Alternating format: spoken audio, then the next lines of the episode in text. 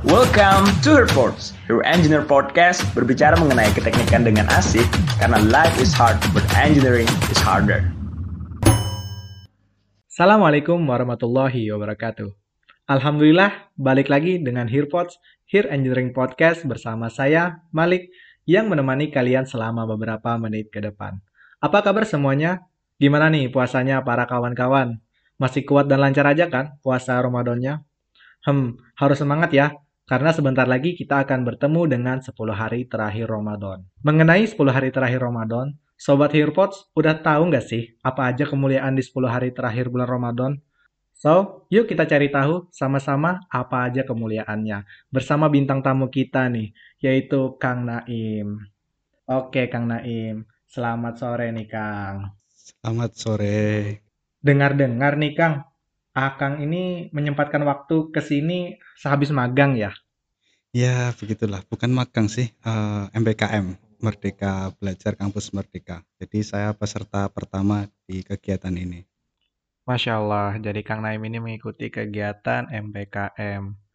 Ngomong-ngomong nih, uh, untuk Sobat Hearpods yang belum tahu, Kang Naim ini adalah salah satu mahasiswa aktif yang ada di Fakultas Teknik. Dan beliau juga aktif sebagai pendakwah muda dan berprestasi. Oke nih Kang, bisa perkenalan diri dulu nggak Kang? Boleh tahu dari prodi apa, angkatan berapa, selain kuliah kegiatan Akang selama Ramadan apa aja nih Kang? Oke, uh, mulai ya. Oke, Bismillah, Assalamualaikum warahmatullahi wabarakatuh. Uh, perkenalkan nama kami Naim Royani Aji. Akhirnya dipanggil Kang Naim lah biasa anak-anak teknik ya. Uh, kemudian uh, asal dari Yogyakarta asli. Terus sekolah di Universitas Lambung Mangkurat di program studi arsitektur bareng-bareng sama teman-teman angkatan 2018. Untuk kegiatan saat ini ya seperti biasa lah kuliah, kemudian ini ikut program MBKM tadi yang dijelaskan di awal, kemudian uh, rutinitas biasa uh, jadi operator di radio kemudian staf pengajar dan lain-lain Wah, lumayan banyak juga ya Kang kegiatan di suasana seperti ini. Oke, itulah perkenalan singkat dari Kang Naim. Oke Kang, by the way Kang, bicara tentang kegiatan Ramadan, secara kita tahu kan bahwa selama dua tahun ini kita terkendala wabah pandemik. Kira-kira apa aja sih Kang perbedaan yang dirasakan secara signifikan? Mungkin dari mulai cara berdakwah, kegiatan ibadah selama Ramadan, ya yang tahu kan Kang, biasanya kita kumpul-kumpul, sholat tarawih, tadarusan dan lain-lain. Gimana nih Kang? Oke, uh, terima kasih Malik pertanyaannya. Pertama yang perlu kita soroti tentang masalah puasa ya. Jelas puasa mau pandemi mau nggak pandemi tetap ada lah jangan jadi ada pandemi terus wah ini pandemi terus saya nggak puasa itu konyol ya kan iya. nah eh, puasa tetap berlangsung seperti biasanya ya, seperti sedia kala uh, jika ditanya tentang perbedaan jelas ada ya. Seperti misalkan tadi apa yang ditanyakan uh, program dakwah ya. Biasanya kita melakukan secara offline ya mau tidak mau sekarang uh, dilakukan secara online. Kemudian kegiatan bukber ya yang akrab sama kita ya ditiadakan sementara waktu.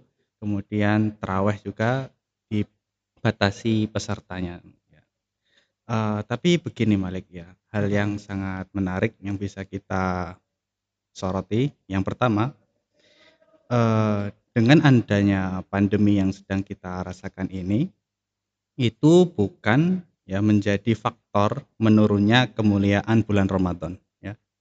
Jadi pandemi yang sedang mewabah ini tidak mengurangi sedikit pun kemuliaan bulan Ramadan ya. Karena eh, ibadah-ibadah yang kita sebutkan tadi ya yang hmm. sempat terhalang itu sebenarnya ya. masih bisa dilaksanakan kan.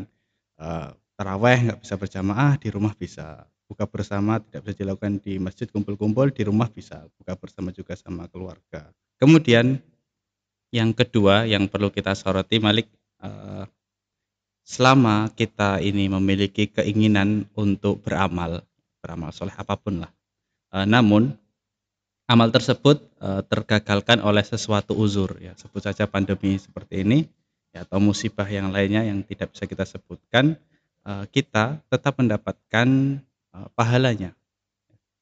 Kita tetap mendapatkan pahalanya. Pernah dikisahkan Rasulullah SAW bersabda, uh, kalian ya, beliau bersabda kepada sahabat yang hendak pergi berperang, kalian ya, kalian keluar dari kota-kota kalian, kalian uh, berperang melawan musuh-musuh kalian, dan tidaklah teman-teman kalian yang tertinggal di kota, alias mereka tidak ikut, ya, mereka mendapatkan pahala seperti apa yang kalian lakukan. Kenapa? Karena mereka terhalang oleh uzur. Ya, jadi mereka mereka mereka memiliki niat baik, tapi mereka masih punya uzur, ya. Mereka tetap diberikan ganjaran atas niat baik tersebut. Nah, begitu Malik. Ya, seperti itu ya, Kang. Karena uzur. Ah, tapi kadang-kadang ya atau mungkin saya pernah mengalaminya Kang terkait masalah sholat tarawih ini. Nah, kan sudah tahu kita kan sholat tarawih ini kan di rumah. Tapi kadang sifat-sifat atau rasa malas kita itu selalu keluar Kang. Gara-gara kita sholat tarawih di rumah. Ah, kayak kurang semangat. Jadi malas. Nah, itu gimana Kang? Supaya kita bisa nambah semangatnya lagi nih. Untuk mengejar uh, mengejar di bulan Ramadan ini. Gitu Kang. Uh, kalau berkenaan tentang malas itu kan tentang uh, pribadi ya, tentang personel masing-masing. Jadi gini, mungkin Anda punya hobi enggak? Punya. Apa? Memanah. Oh, panahan. Iya. Mau 8 jam kuat nggak panahan Mau dua jam kah atau empat jam nonstop gitu kuat nggak? Ya sampai berjam-jam sih Kang. Nah, kuat kan? Nah, sekarang teraweh dua jam kuat nggak? Insya Allah. nah, apa yang membedakan ya? Apa yang membedakan satu dengan yang uh, ibadah ini? Yang membedakan itu apa? Cinta. Rasa cinta itu yang mendorong kita untuk uh, jadi semangat. Ya. Kalau kita nggak suka, kita nggak cinta ya nggak akan timbul rasa semangat itu. Jadi, nah untuk menimbulkan rasa cinta dan semangat, Anda harus memaksakan diri. Anda harus memaksa diri Anda untuk melakukan amal-amal kebaikan. Harus dipaksakan. Allah berfirman, "Walladzina jahadu fina subulana wa innallaha lama'al muhsinin." Orang-orang yang mereka berjuang bersungguh-sungguh di jalan kami, apa kata Allah? Allah akan berikan mereka jalan. Allah akan tunjukkan kemudahan bagi mereka dan Allah bersama orang-orang yang baik. Ah, iya Kang. Hmm, mesti dipaksakan ya Kang untuk semangat. By the way nih Kang, saya kan pernah dengar uh, kalau 10 hari terakhir di bulan Ramadan itu kan mulia banget ya Kang. Katanya sih harus lebih meningkatkan ibadah kita lagi di 10 hari terakhir tersebut. Kenapa sih Kang? Alasannya 10 hari terakhir Ramadan itu disebut dengan hari kemuliaan? Jadi begini Malik ya, bulan Ramadan ya, itu semakin mundur, maksudnya semakin mendekati tanggal akhir ya, tanggal 29 atau tanggal 30 itu semakin mulia ya. Semakin belakang semakin mulia. Nah terkhusus ya di 10 hari terakhir bulan Ramadan terutama di malam-malamnya.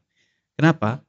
Karena itu sendiri Allah ya Allah Subhanahu wa taala yang menamakan ya di dalam firman ya Allah berfirman di dalam surat Al-Qadar. Mungkin teman-teman juga sudah hafal semua. Ya Allah berfirman a'udzubillahi minasyaitonirrajim bismillahirrahmanirrahim. Inna anzalnahu fi lailatul qadr. Ya, sesungguhnya telah kami turunkan Al-Qur'an itu di malam kemuliaan. Ya. Wa ma adraka ma lailatul qadr, ya. Tahukah engkau apa yang disebut dengan malam kemuliaan itu? Ya, Lailatul Qadri khairum min alfi syahr, ya. Satu malam ini Malik ya, lebih baik daripada seribu bulan tanazzalul malaikatu warruhu fiha biidni rabbihim min kulli amr salamun hiya hatta matla'il fajr ya malaikat dan para malaikat dan malaikat Jibril turun pada malam hari ini untuk melaksanakan uh, urusan mereka ya kemudian kesejahteraanlah untuk malam ini hingga terbitnya fajar nah di sini kita ambil kata al-qadar ya Al-Qadar jika kita tinjau dari bahasa Arab ya, itu banyak sekali maknanya. Salah satu maknanya adalah qadar itu artinya kemuliaan. Maka Lailatul Qadar ya dia jadi mudhaf mudhaf ilaih ya, malam kemuliaan. Itu Allah sendiri yang langsung menamakan di dalam Al-Qur'an. Nah, kenapa malam ini menjadi malam yang mulia Malik? Uh, malam ini ya disebutkan di surat tersebut Allah Subhanahu wa taala menurunkan ya kitab suci Al-Qur'an. Kemudian uh, malam ini ya sebanding bahkan lebih baik daripada seribu bulan Analoginya seperti ini. Uh, kalau kita uh, mungkin lihat di fenomena di sekitar kita lah, ada event uh, pixel, flash deal gitu kan. Uh, beli dua gratis satu, beli satu gratis satu, beli nggak kita? Beli. Beli pasti. Makanya murah, ya kan? Kapan ya, lagi kan? Ya, ya, kapan lagi bisa dapat ya, barang-barang murah bagus lagi. Nah ini Malik satu malam, ya satu malam saja bonusnya seribu bulan. Satu malam bonusnya seribu bulan. Nah, jadi satu ibadah yang kita lakukan di malam tersebut itu lebih baik daripada malam seribu bulan uh, seribu bulan ya beribadah. Nah, anda umur berapa? 20 lah enggak 20 lah ya. berarti berapa bulan anda hidup di dunia ini? 12 kali 20 ya 240 bulan lah. 240 bulan. Nah belum mencapai setengahnya seribu bulan ini. Nah, maka sangat disayangkan sekali bagi teman-teman sekalian tidak mendapatkan ya malam yang lebih baik daripada seribu bulan ini. beli satu gratis satu aja Anda kejar, masa beli satu gratis eh, seribu bulan ya nggak dikejar kan sangat uh, disayangkan sekali ya. Nah, itu yang membuatnya jadi uh, mulia Malik. Masya Allah. Jadi di antara 10 hari terakhir Ramadan itu ada yang namanya malam Lailatul Qadar, yaitu malam di mana turunnya Al-Qur'an. Pantas saja ya Kang, malam-malam tersebut sangat mulia. Ngomong-ngomong nih Kang, saya kan juga pengen tahu nih, apa aja amalan yang harus digiatkan lagi di malam Lailatul Qadar. Pasti Sobat Hirpods kan pada penasaran nih Kang, gak mau kelewatan momen-momen yang terjadi sekali setahun nih Kang. Ya saya rasa rugi banget kalau kita ngelewatin ya event seperti ini. Bolehlah Kang, bagi tahu rahasianya. Oke, pertama kita harus tahu dulu kapan turunnya malam Lailatul Qadar ini ya, malam kemuliaan ini ya. Para ulama menjelaskan ya, malam Lailatul Qadar itu ada pada 10 hari terakhir ya di bulan Ramadan, di malam-malamnya ya. Nah, kemudian ya itu masih dirinci lagi ya di 10 hari terakhir malam Lailatul uh, malam ter hari terakhir di bulan Ramadan dirinci lagi di hari-hari yang ganjil ya. 21 23 seperti yang ganjil-ganjil. Nah, ada beberapa pendapat yang menjelaskan itu di malam 27. Tapi sebenarnya ini uh, pendapat yang kurang tepat, yang lebih tepat Allah merahasiakan ya. Apa faedah dari rahasiakannya malam Lailatul Qadar ini? Supaya teman-teman sekalian ya kita menjadi semakin semangat ya ketika berada di 10 hari terakhir bulan Ramadan karena dirahasiakan. Kalau misalkan disebutkan tanggal 27 gitu. ya sudah dari tanggal 1 sampai tanggal 26 nggak ada reaksi. Ya, tanggal 27 baru masjid ramai kan sebetulnya. Jadi jadi dirahasiakan. Nah, kemudian kalau ditanyakan tentang amalan apa yang bisa dilakukan pada malam hari tersebut? Banyak sekali Malik ya. Uh, banyak amalan ya uh, yang bisa kita lakukan di malam Lailatul Qadar. Seperti misalkan saya contohkan ya qiyamul lail ya, salat malam. Kemudian membaca Al-Qur'an. Ada lagi berzikir ya berdoa. Uh, apa kalau bisa bersedekah ya semua amalan kebaikan yang bisa dilakukan pada malam tersebut. Nah Kang uh, terkait Qiyamul Lail ya Kang uh, kan kita tahu nih bahwa sholatnya di masjid ya. Nah bagaimana kalau sholatnya di rumah Kang? Boleh? Boleh, enggak masalah ya. Silahkan Anda sholat di rumah nggak apa-apa ya memakai atau berjamaah sama keluarga juga enggak masalah. Nah, Kemudian kalau menginginkan surat-surat yang panjang, surat-surat yang uh, lebih yang jarang digunakan ya misalkan ya, ya kan uh, ada beberapa teman yang kesusahan gitu. Uh, dalam uh, sholat sunnah ya dalam sholat sunnah masih diberikan keringanan uh, mungkin nanti ada ustadz atau teman-teman yang bisa koreksi ya dalam sholat sunnah ini lebih diberikan keringanan jadi ketika sholat sunnah tidak mengapa kita membawa mushaf Al-Quran yang kecil ya yang kecil yang bisa di, di, di saku atas kita buka kita baca itu uh, tidak tidak masalah ya. tidak mengapa Nah, dengerin Sobat Hirpot, seperti kata Kang Naim, tadi ada amalan-amalan yang sayang banget dilewatin di 10 hari terakhir Ramadan. Kadang emang ya Kang, kalau dengerin kajian, ceramah itu bikin semangat lagi gitu ibadahnya. Tapi kadang juga teralihkan semangatnya sama tugas kuliah ataupun kegiatan lain. Bahkan bisa juga karena bermalas-malasan di kasur sambil main HP dan gaming nih Kang. Oke Kang, Kang Naim sendiri kan uh, seorang mahasiswa ya? Oh iya. Dan juga pendakwah mungkin. Pasti paham banget tentang aktivitas harian sebagai remaja yang memasuki umur dewasa. Apalagi di era sekarang, Kang, zaman digital 4.0 ya, kita dimanjakan oleh alat elektronik dan internet yang mudah dijangkau. Kadang ya nih, Kang, kita ini melakukan hal berdosa. Kadang-kadang itu bisa disengaja ataupun enggak, Kang. Nah, menurut Akang nih, bad habit atau kebiasaan buruk apa aja sih yang bisa melalaikan kita dari kewajiban kita menjalankan ibadah? Yang bisa mengurangi pahala dari puasa Ramadan yang kita kerjakan nih Kang. Tadi padahal sudah dijawab sendiri sama Maliknya. Dosa. ya, intinya itu saja ya, dosa. Nah, setiap ibadah kita, amal soleh kita, ketaatan kita selama bulan Ramadan, ini pengganggunya sebenarnya cuma dua kurang lebih. Yang pertama, maksiat dan dosa boleh disebutkan. Kemudian yang kedua, banyak melakukan hal-hal yang sia-sia tidak ada manfaatnya.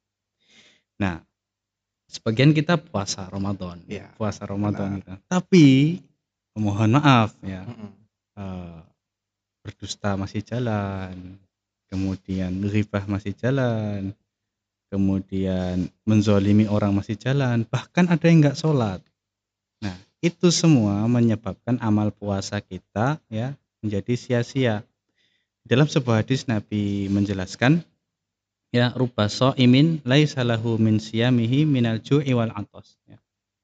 Betapa banyak orang yang berpuasa kayak kita puasa gitu kan, tapi mereka ini nggak dapat apa-apa.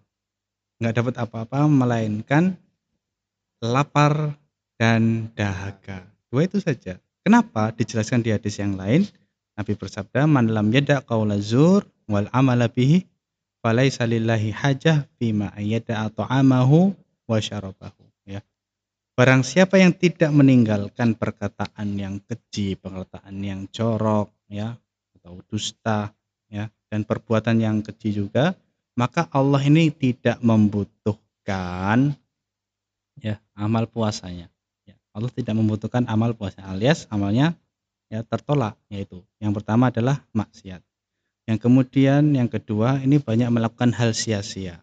Ramadan itu seharusnya kita gunakan dengan penuh ya dengan hal ketaatan. Ya.